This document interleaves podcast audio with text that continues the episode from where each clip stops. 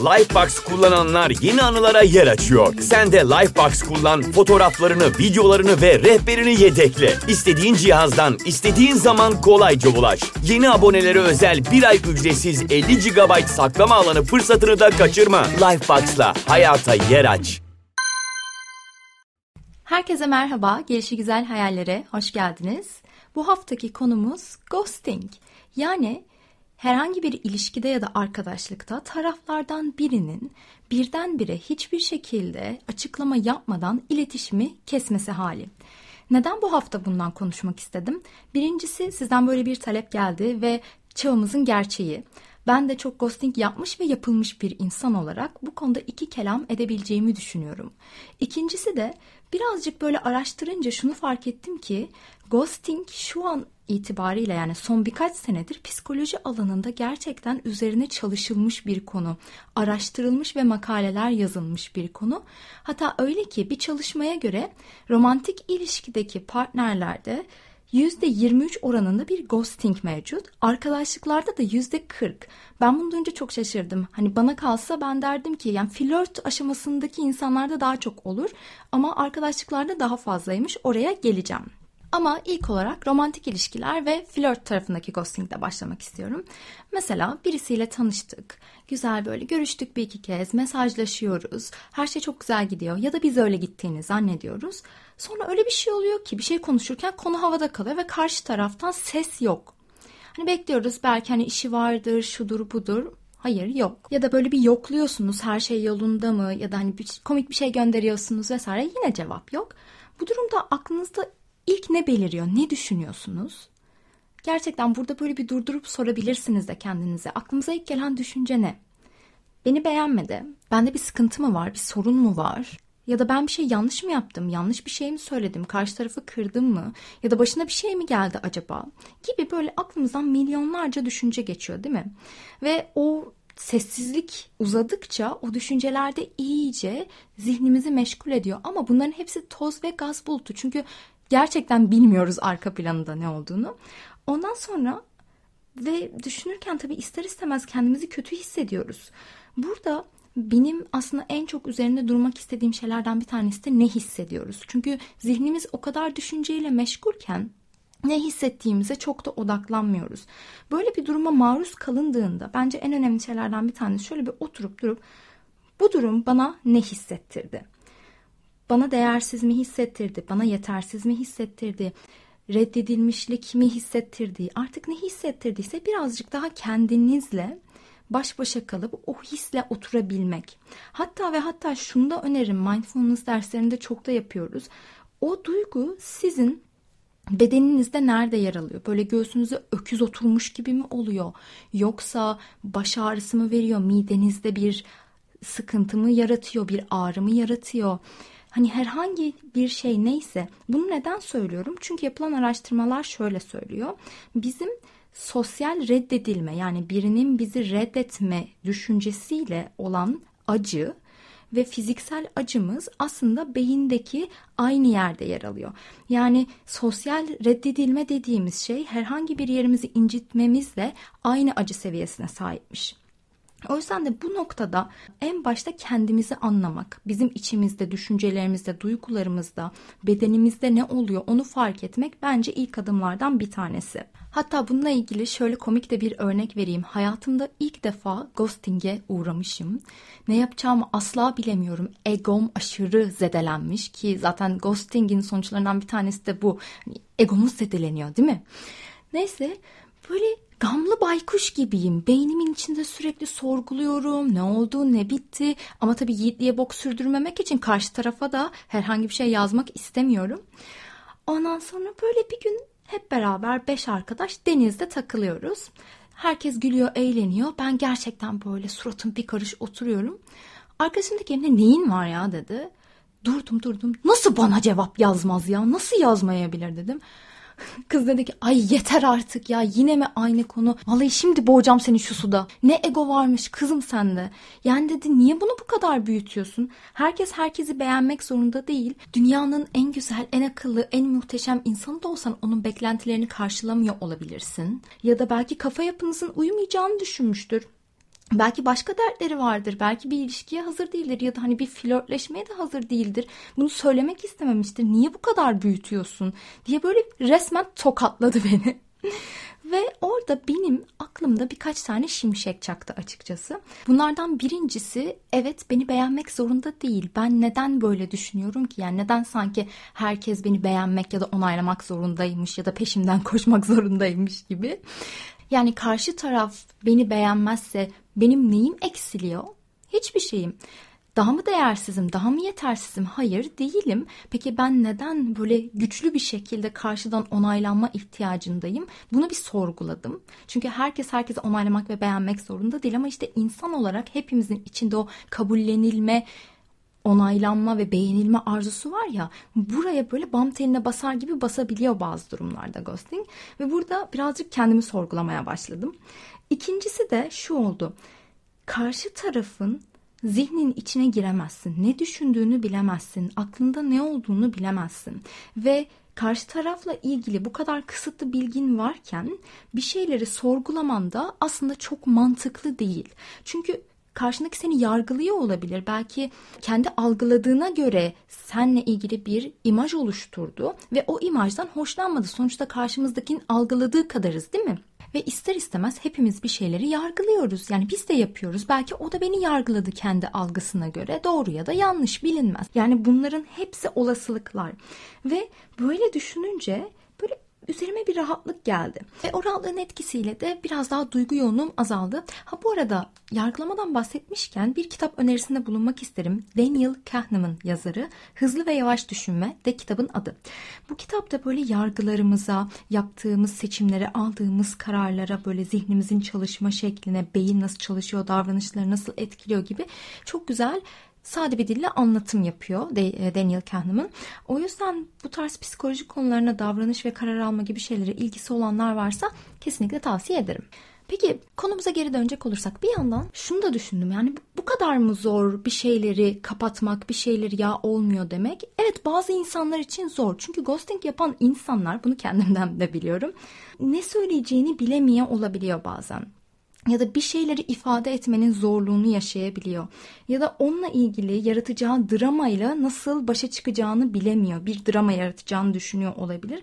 O yüzden de sessiz, sedasız bir şekilde başkasının hayatından çıkmak o kişiye daha uygun gelebiliyor. Ama tabii bunların hepsi olasılık. Yani olasılıklar denizinde boğulabilirsiniz bunları düşünerek ve karşı taraf size bunu söylemediği sürece kuvvetle muhtemel de ghosting söz konusuysa zaten böyle bir açıklamada olmayacak. Siz o düşüncelerin içinde boğulabilirsiniz. Bunu seçebilirsiniz ya da akışına bırakıp tamam ya neyse ne diyebilirsiniz ki burası bir tık daha zor. Neden zor? Çünkü bunun ucunda bir belirsizlik var. Havada kalmış bir konu var. Bir kapanmamış mevzu var değil mi? Ve bir şeyin belirsiz olması bizi rahatsız eder. Eğer bunun farkındaysak ve bu belirsizlikle bir şekilde başa çıkabiliyorsak tamam ne ala akışına bırakabiliriz ama herkes böyle değil. Bazı insanlar gerçekten olumlu ya da olumsuz bana net bir şekilde bir şey şey söyle hani o konuyu kapatalım diye düşünür. Genelde böyle düşünen insanlar da son bir kez mesaj atıp hani açıklığa kavuşturma talebinde bulunabilir.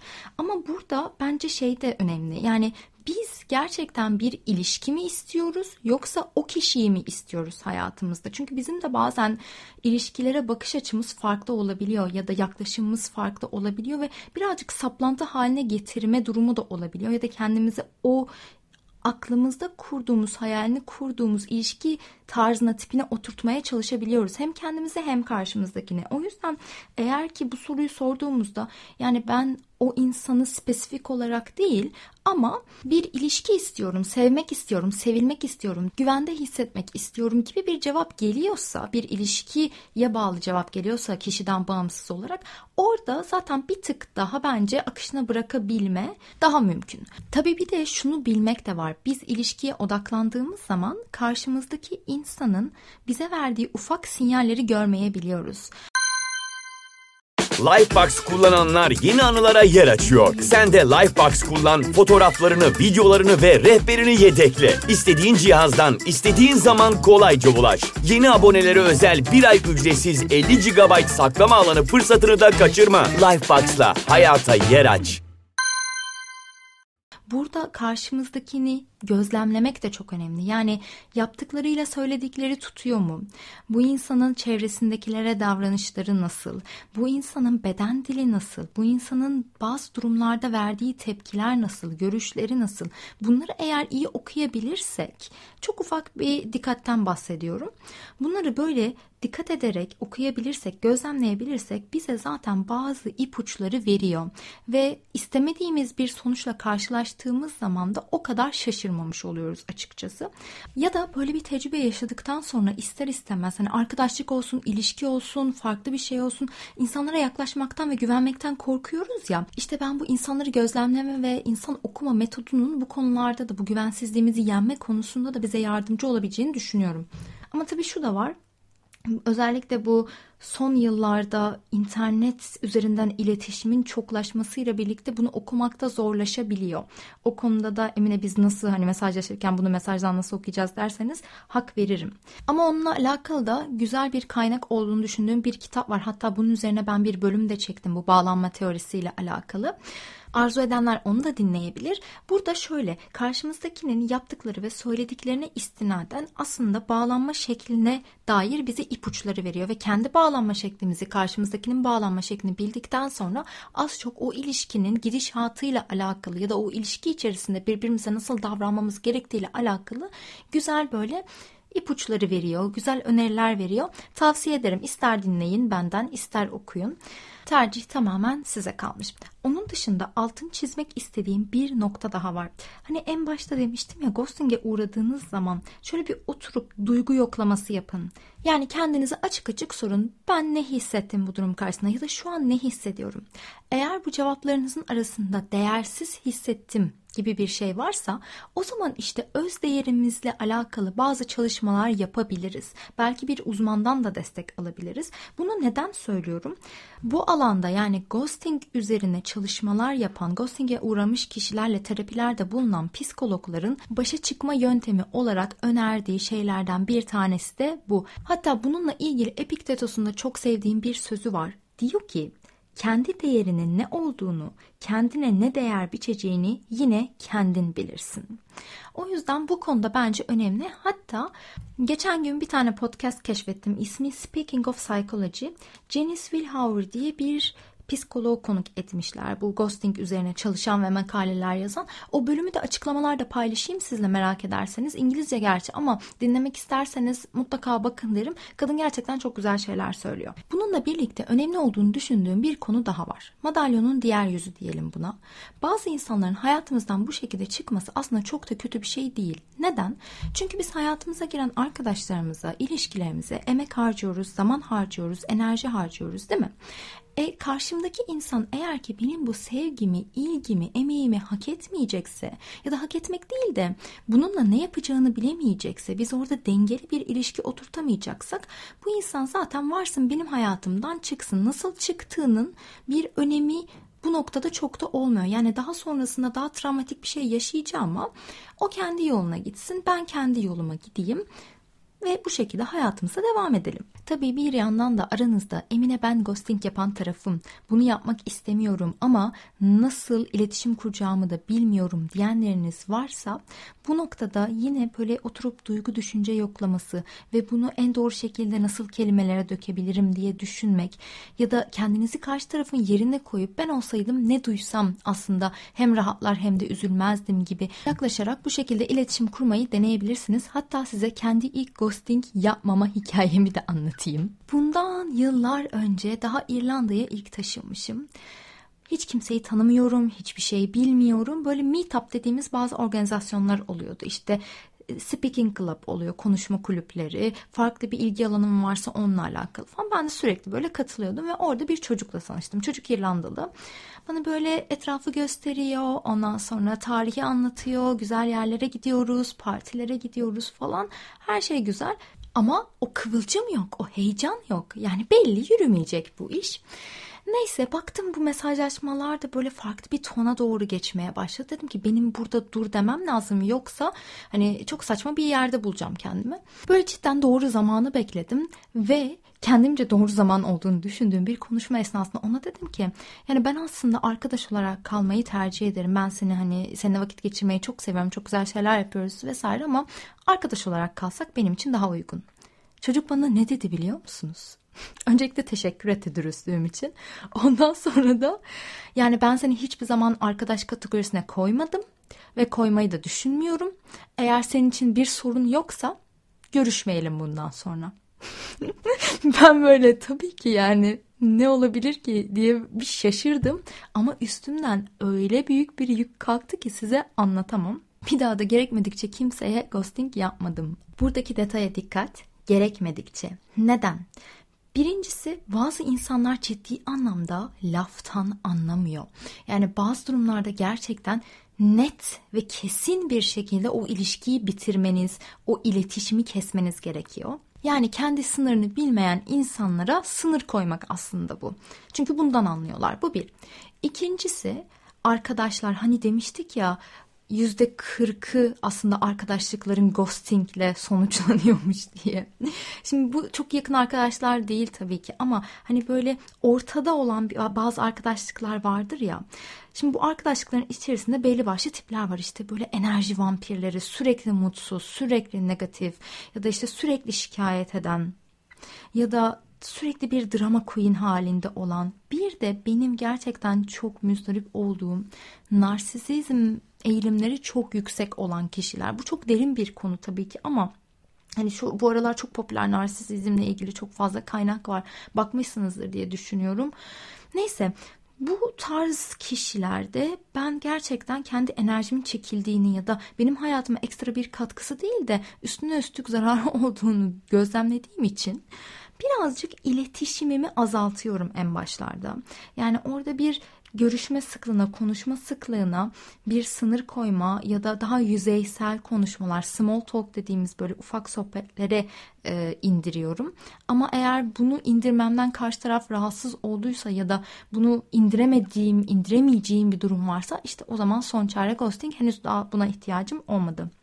Neyse kapatmaya yaklaşırken size şunu hatırlatmak istiyorum. Hayatta başımıza ne geldiği değil, onunla ne yaptığımız bizi biz yapar. Bunu sadece ghosting alanında düşünmeyin. Genel olarak hayatınıza böyle bir bakış açısıyla yaklaştığınız zaman olumsuz olarak değerlendirdiğimiz şeylerin aslında içindeki fırsatı da görüp kendimize bir gelişme alanı yaratabiliriz. Minik gelişi güzel hayallerimizi gerçekleştirme konusunda bize gerçekten rehber olabilecek bir söz olduğunu düşünüyorum deyip siz mesajımı aldınız. Burayı daha fazla uzatmak istemiyorum. Umarım bu bölümden keyif almışsınızdır. Haftaya tekrar görüşmek üzere. Kendinize çok iyi bakın. Hoşçakalın.